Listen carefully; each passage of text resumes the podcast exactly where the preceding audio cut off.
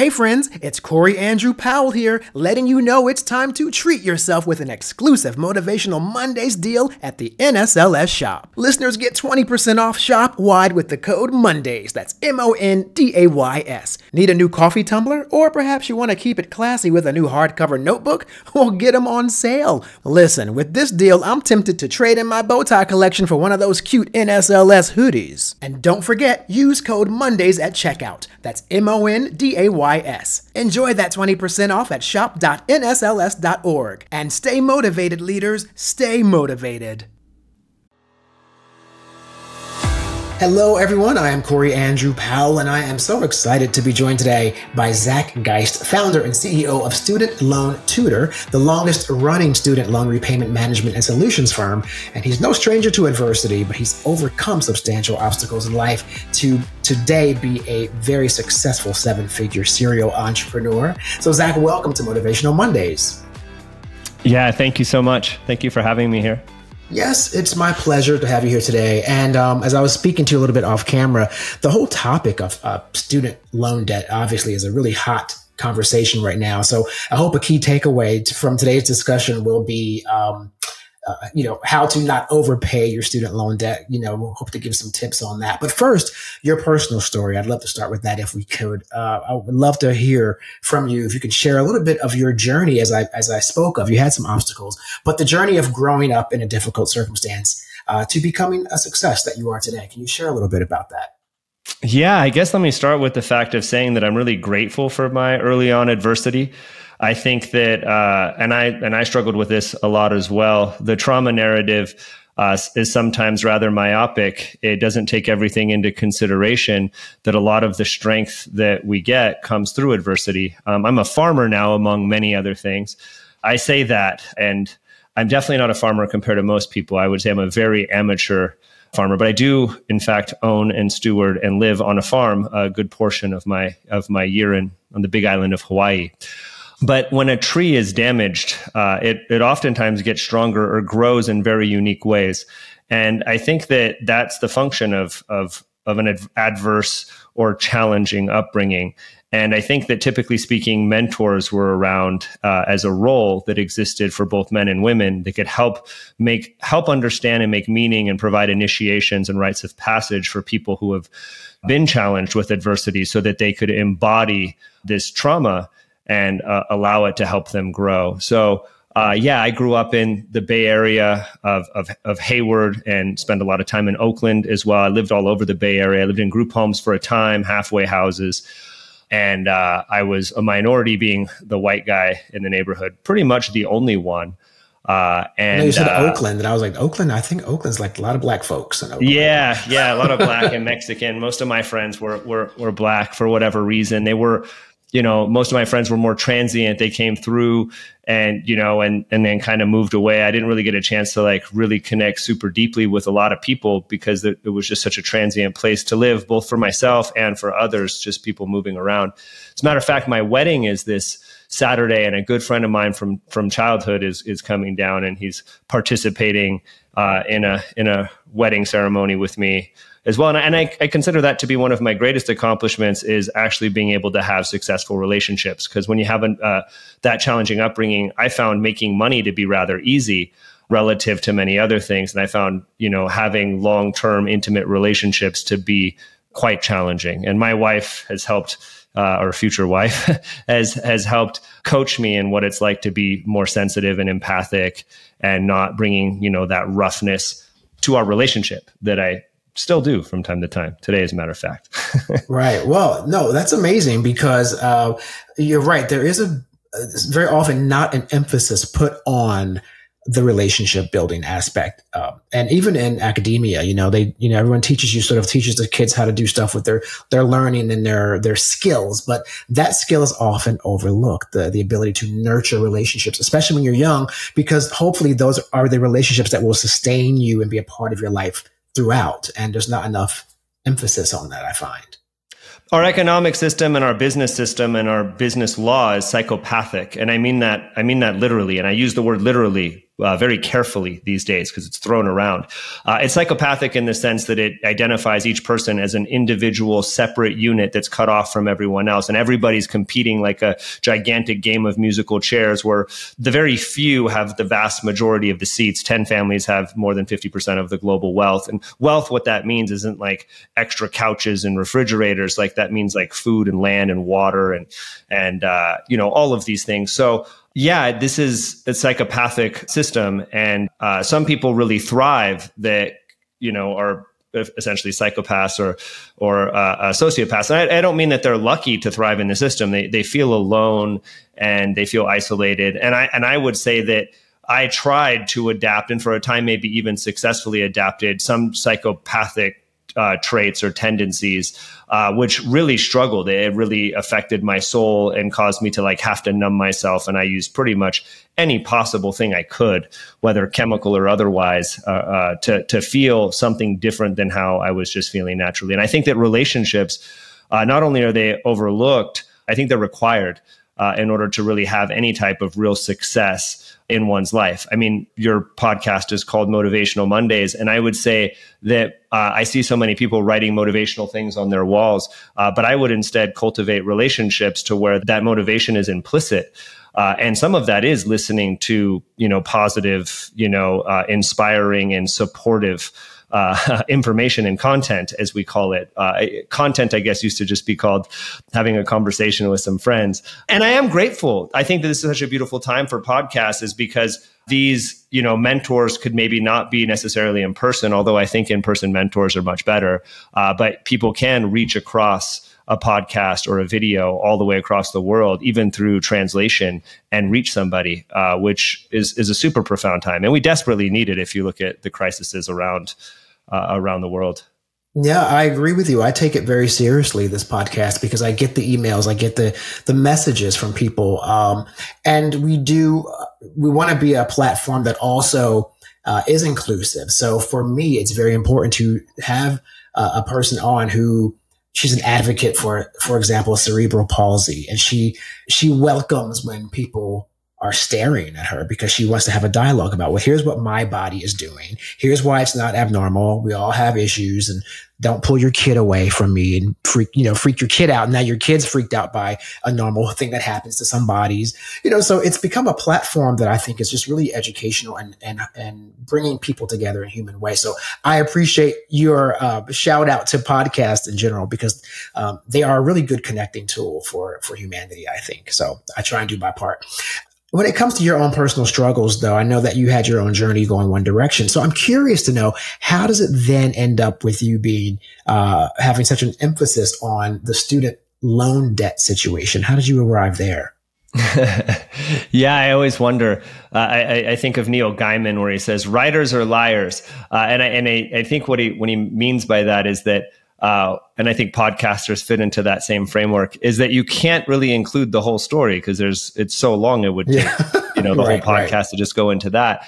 But I ended up here, I believe, because I feel that there's an unfairness that exists amongst you know the world uh, essentially uh, amongst people animals places parts of the world but there's an unfairness and I experienced that myself. I actually earned a lot of money and I lost it very quickly. I didn't understand that earning money and keeping money were two very different things. And uh, I really struggled with that. And I didn't understand anything about community, family, connection. I didn't really understand anything. Although, if you would have asked me, I would have told you I did because I, you know, I had 18 offices with 500 employees at one time, and I, I rallied them up. But it was a very superficial relationship that I really had. Even though I would have not said that then, but I would say that now. I guess where I struggle is that I guess they say that, you know, in mythology, they say that in the wound is the gift. And for me, the wound is seeing people that just seemingly can't get out of a bad situation no matter how hard they try. Mm-hmm. And, uh, and then eventually pull others into that same mess just so they don't get left out. And I, I noticed this growing up as it was, you know, that crabs in a bucket metaphor. Uh, and I, and I really think that it's not that we could just pull pull ourselves up by our bootstraps and all just get out. And you know, uh, a lot of motivational talks would talk about you know this one person that was able to have success, whether it's Tony Robbins or Oprah Winfrey or whomever. But these are usually outliers. And if you like connect it back, it was some relationships that happened or some again some trauma that created a you know the branch and then somehow meaning formed and it was able to grow and i think that communities are supposed to do that and people are communal beings. Uh, so why student loans? Is it seemed like the one thing I, had made a commitment to myself because prior to that i made all of my money and i made even more then than i do now. I lost it all uh, and uh, however i did have an almost eight figure year in my late 20s and uh, built from nothing doing door-to-door marketing and sales for the largest cable company comcast. And uh, i said the next thing i do is going to at least be morally neutral at first I was wanting to do something good, but I found it was really too difficult to find. Like I do, I want to like create some great product, but in creating it, I put all these other products out of business, you know, or I, I realized I could sell it for less than I really need to. So I pump up my marketing or else someone else will and compete with me. I found that like there were two things I really was passionate about. One was like helping people that are struggling with addiction. So I thought maybe I would do that, but that seemed like I would just get pulled into the vortex with it potentially because that one maybe was too fresh for me. And the other one was like helping liberate people from debt because I realized that debt and bondage and you know slavery are linked together. They're they're they're in that same realm. And there used to be debt debtors prisons and there used to be something called debt peonage which was a, a form of debt slavery that someone would be in. And uh, i felt like student debt was something that there was a crisis around. Lots of companies starting up that seemed to be doing shady just outright scammy type things uh, and i knew there were programs that were intentionally put into place but for some reason people struggled on how to navigate those for their own you know best interest so i thought maybe i could figure out a way to do that and it took me a long time it took me a year of working with student loan attorneys and and running people through this process which is a really broken system. The Biden administration has done a lot in order to correct that, and it needed to be done. Not exactly what I would have done to correct it, but uh, they did. They did some major plays. It actually, you know, helped a lot of people that were in weird loophole situations. Someone had a hundred dollar loan from '94 and then took out three hundred thousand in 2014, and they get all of their loans forgiven due to some weird technicality. Uh, we're seeing a lot of that happen right now. Whereas the people with ten thousand got nothing. Uh, so yeah, that's that's what caused me to do it. I hope that answered that question. Yes, it does answer that question. And it's really funny because I, I have my own like really bizarre sort of moment with um, the student loan thing myself where like I like last November, um, I paid all my loans on time and I paid them off during the COVID crisis, you know, the mm-hmm. shutdown because I didn't go anywhere. So I had all this extra money. I was, like, you know, I'm going to like double up. And I literally wiped out my student loan within those two years because I wasn't going anywhere. And then this whole forgiveness program happened. And last November, I get a I get a stack of checks in the mail from the government with my student loan. It's paying me all. It was reimbursing me for these loans. And then I looked at my statement, though, however, and my balance was back. Yeah. Uh, and so I thought, wait, you gave me the checks, but the balance is back. So there was this really weird system in which I guess the government was going to tell you how much was forgiven of that amount, and then you'd have to pay the rest back. It was really bizarre. But I thought about how many people like me got those checks and thought, oh, my debt's forgiven. And they went out and bought a new car or stereo, not realizing what the Supreme Court decision was going to be.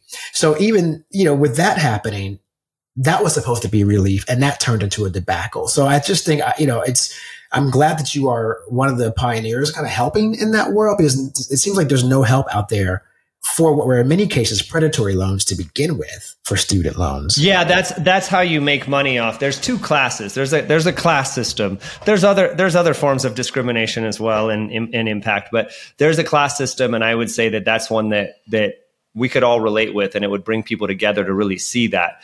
Uh, and there was a big campaign around uh, "We Are the 99%," and there was you know stickers on on people's on people's back of their car. I am actually not part of the 99%, I guess technically. Uh, I do move money in a way that uh, that makes me essentially throws me right back into that category. Maybe I'm actually really at the bottom because I I don't hoard money. I don't accumulate money in the same way. I put it I put it to work. So there's a lot of people that are going to spend money when they have it. And there's a lot of people that might have done, you know, received those checks and then spent it.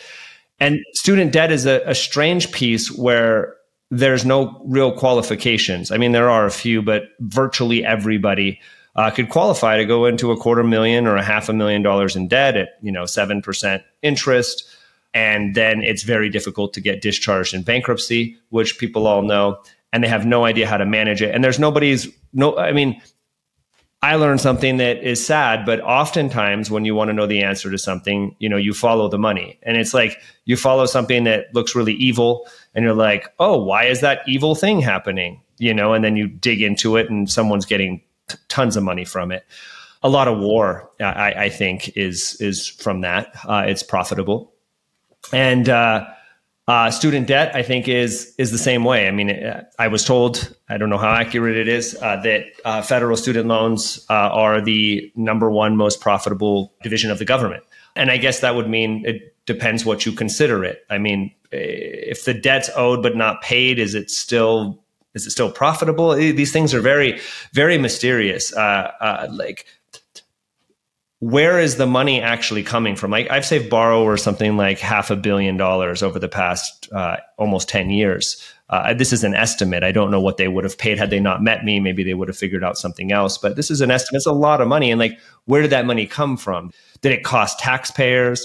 Did it just get simply spoken out of existence and fiat as the US government, which is where the entire global economic system is based on the dollar? Did it just like somehow disappear and siphon off of there? Like, what exactly happened? Did it get diminished by inflation about printing all of the money during COVID? I, I, I don't know. I don't know. But that's not, I'm not super concerned with that. What I really want to do is help liberate the people and provide information to people in education and, like, I guess, inspiration uh, I there's a quote that I that I've coined over the years. Anyone could use it if they want. I haven't trademarked it or anything. It's funny that we could just own words and statements and stuff, right? I mean, I mean, some get some get declined. You can you can try. Some get declined. Yeah, some of them do.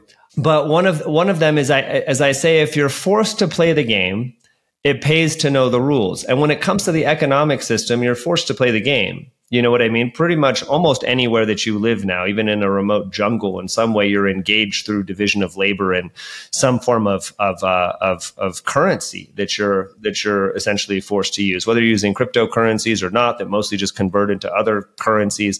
But if you live in the U.S., whether you live in a van or you live in a tent underneath an overpass, or live in a mansion, or live in your parents' basement, you are participating in a game called the U.S. economic system and the global economic system, and like there are rules with things like taxes and paying debts and bankruptcies and student loans and and investments and retirement plans. And this is the these are the rules of the game. And uh, I think a lot of people just forget it really is a game. There really are rules to the game. There are ways that you you are even if you're not good at uh, remembering rules you could find people that are.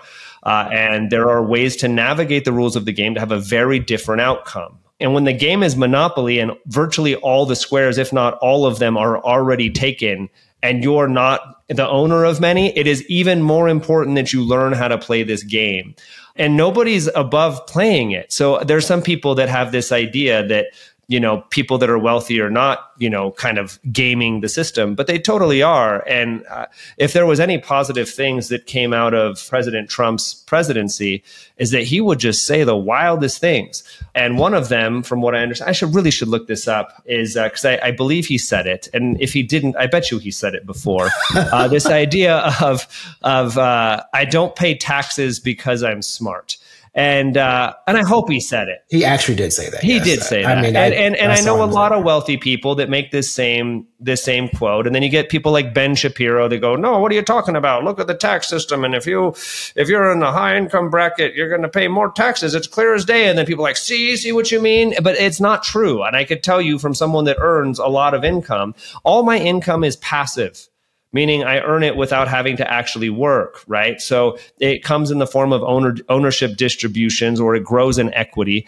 And then all of my, my losses are passive virtually all, with some exception. And those passive losses go against my passive income. Whereas if you're earning your money from a job, you don't get to take deductions in the same way as you would. I'm not a tax professional. I have them on staff. I have an IRS enrolled agent on staff. I have a CPA on staff. I have a compliance attorney that specializes also in some forms of tax law on staff.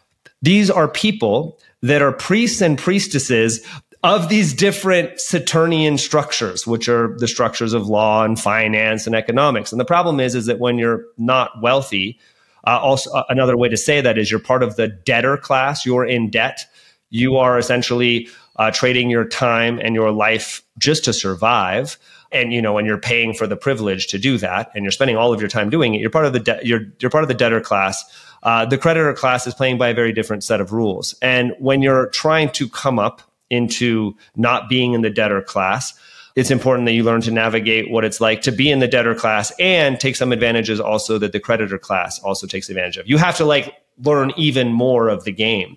Right. Uh, you know, it's it's screwed up, but that's that's the way the game's written right now. So I didn't make it. I wouldn't have designed it like this. I don't know what I would have done, but I, I don't think I would have created this. Does I don't think it takes too much of imagination to like create a more fair game but who's motivated to do that? And if we're waiting for someone to just do that that's in a position to do that, I think we're going to be waiting a long time. And I don't think that's my role. Maybe that's somebody's role. And I, the people that are doing that keep doing it.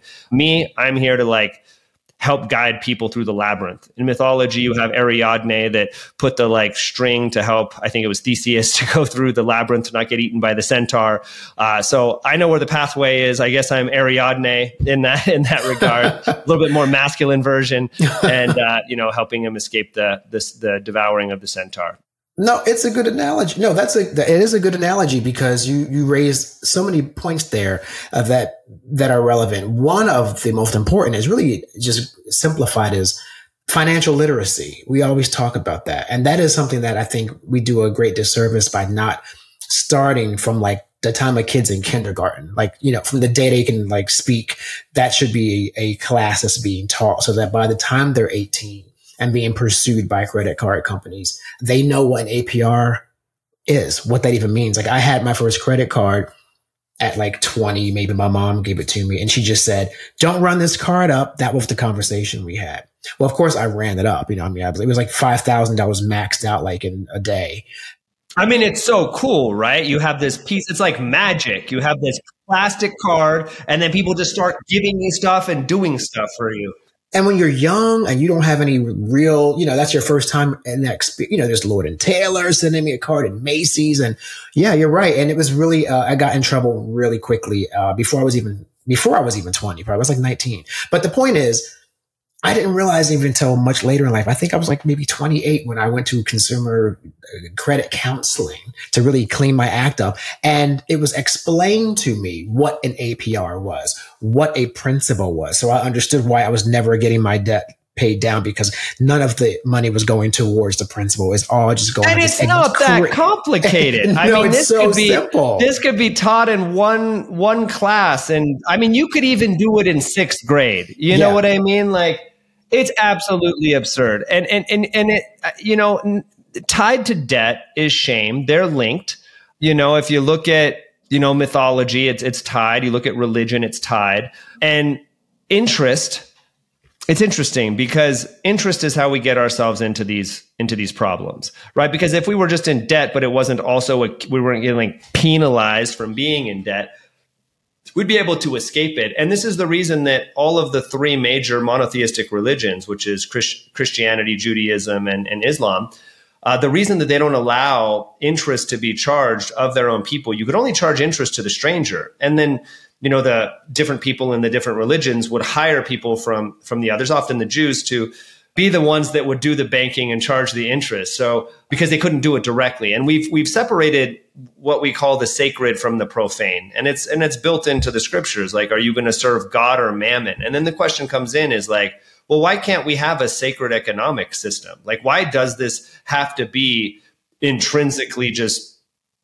unfair cause starvation like is it like we have self drive we have self-driving cars driving around san francisco we're flying shit to space like, like, like we can't create an economic system that doesn't put half the world's wealth into 10 families hands. I mean, like I could figure that shit out, right? Like there's a hundred people, you know, there's enough food for everybody. There's, you know, there's one guy in the corner with 90% of it. Like I, I could solve the problem. Like I feel like we're pretty smart. We could solve it. The problem is, is the minute most people get in the position to be able to make an impact, they also benefit from the way that the system is structured. Sure, sure, you yeah, know, yeah. Like they start forgiving student loans. I got in here to help people. I'm like, whoa, whoa, whoa, whoa! Don't get rid of all Yeah. of them all at once. Like, what am Yeah, I going to yeah. do? I gotta, I gotta, I have a mortgage too. You know? Right. Well, it's funny because there's two, and I want to, you know, I don't want to make it to a political conversation, but yeah, there's there's a couple senators, you know, who, um, you know, you look at when they first entered the Senate, they were like, you know, thirty eight thousand dollars in their savings account, and two years later,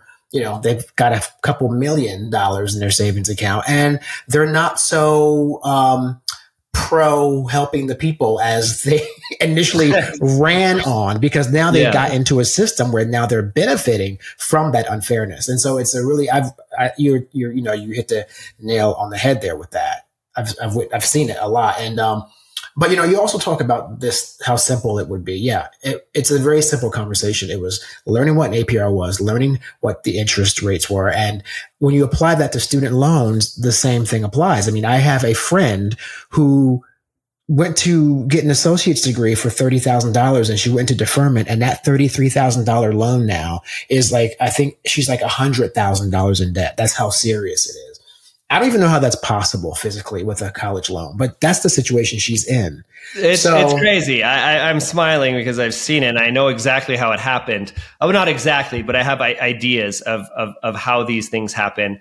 I won't go into the boring details. I want to say something really optimistic because I feel like on this on this podcast so far, We've been uh, I- really I think dark. if like it ended right now, people would be like, I feel kind of crappy. Um, and and and paradoxically, I'm actually here to bring good news. Yes, It's let's bring some that- good news. Let's bring it- some it's good sad news. that they had to wait 30 maybe 25 minutes to, to hear it the good news i want to bring is well one that it is possible to navigate these things and do it in ways to where you're able to like keep and move money and do beautiful things in the world and i believe when that's the intention you know that these things open up if you're listening to this and this seems resonant with you you might actually be at one of these stages there the other good news is that student loans in as far as I've ever seen, I'm not going to even say that. I know this. Student loan, I'm not going to speak like I don't know. I know.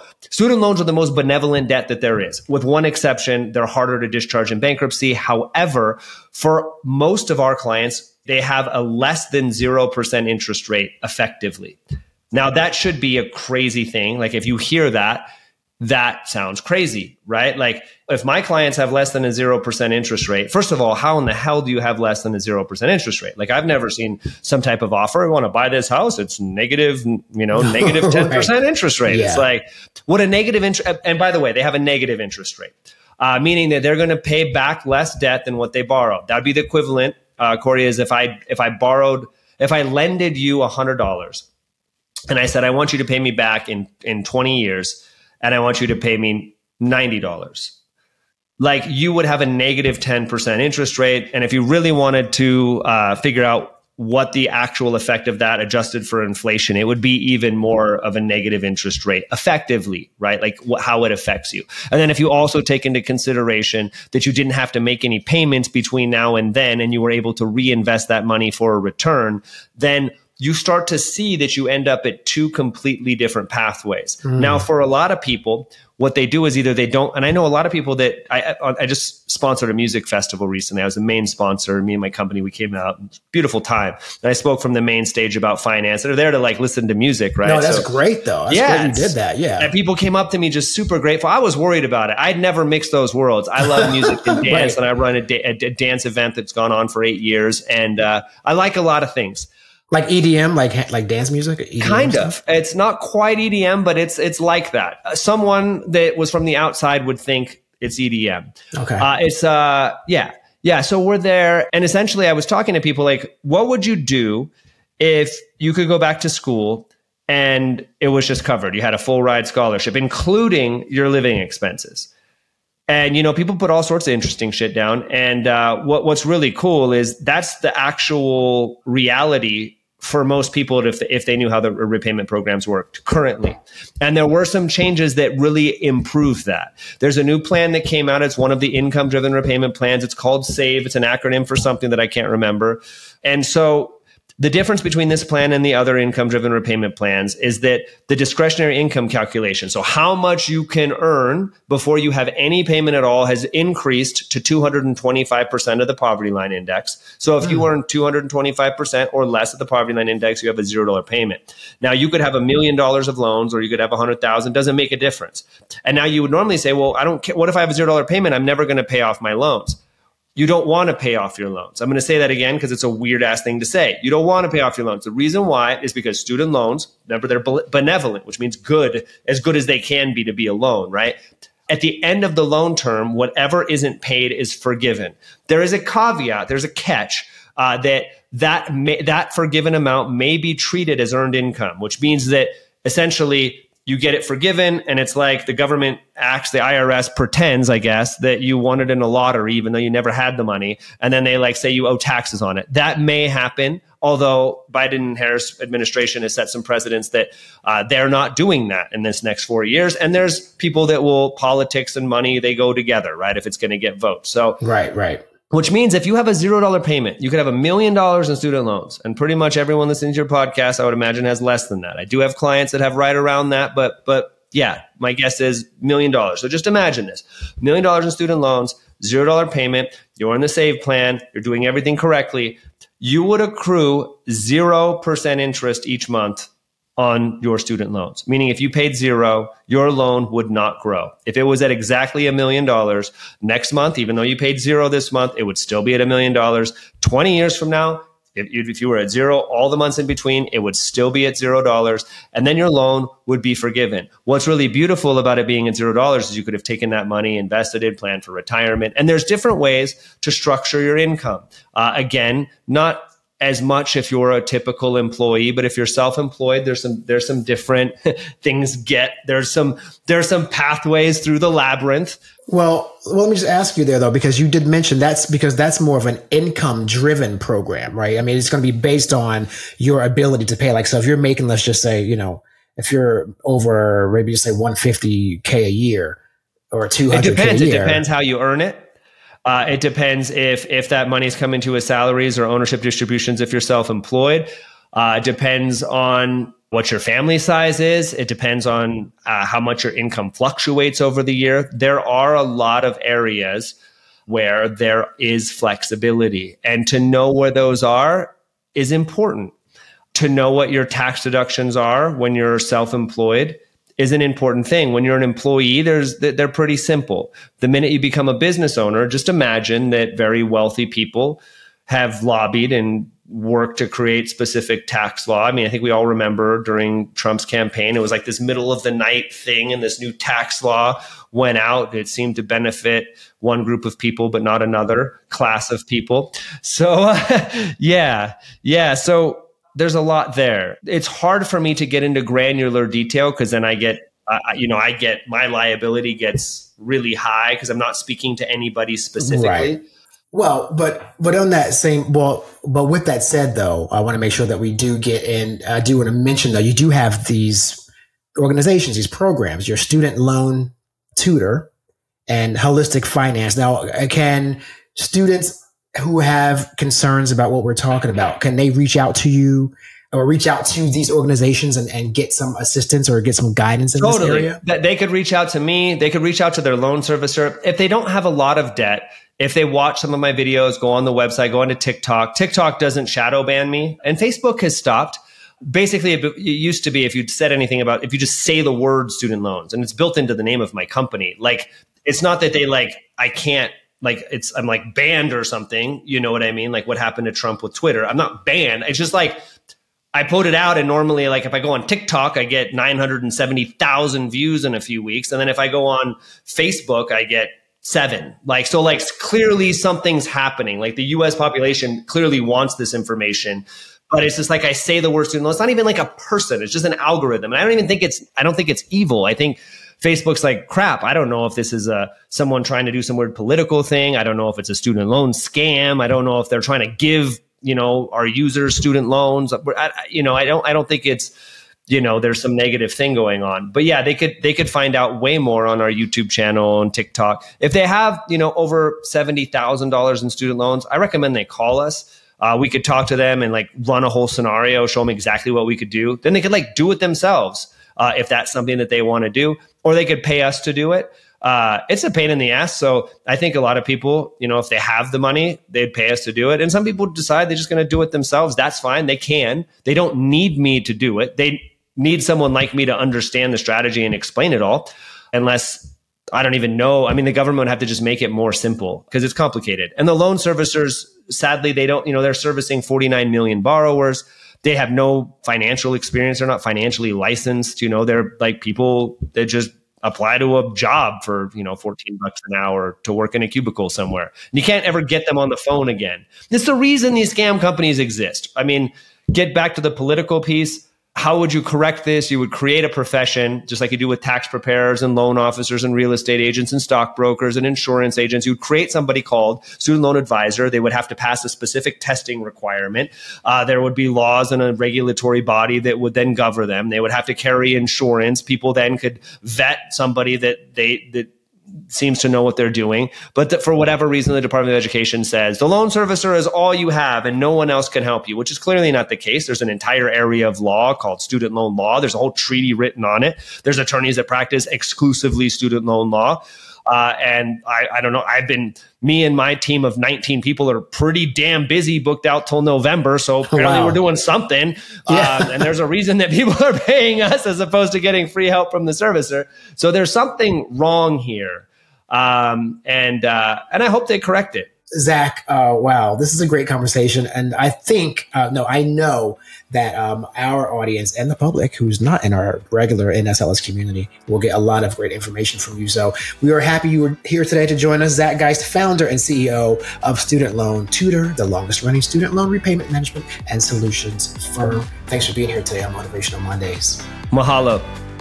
Thank you for listening to Motivational Mondays, presented by the National Society of Leadership and Success, and available wherever you listen to your favorite podcasts. I'm Corey Andrew Powell, and I'll see you again here next week.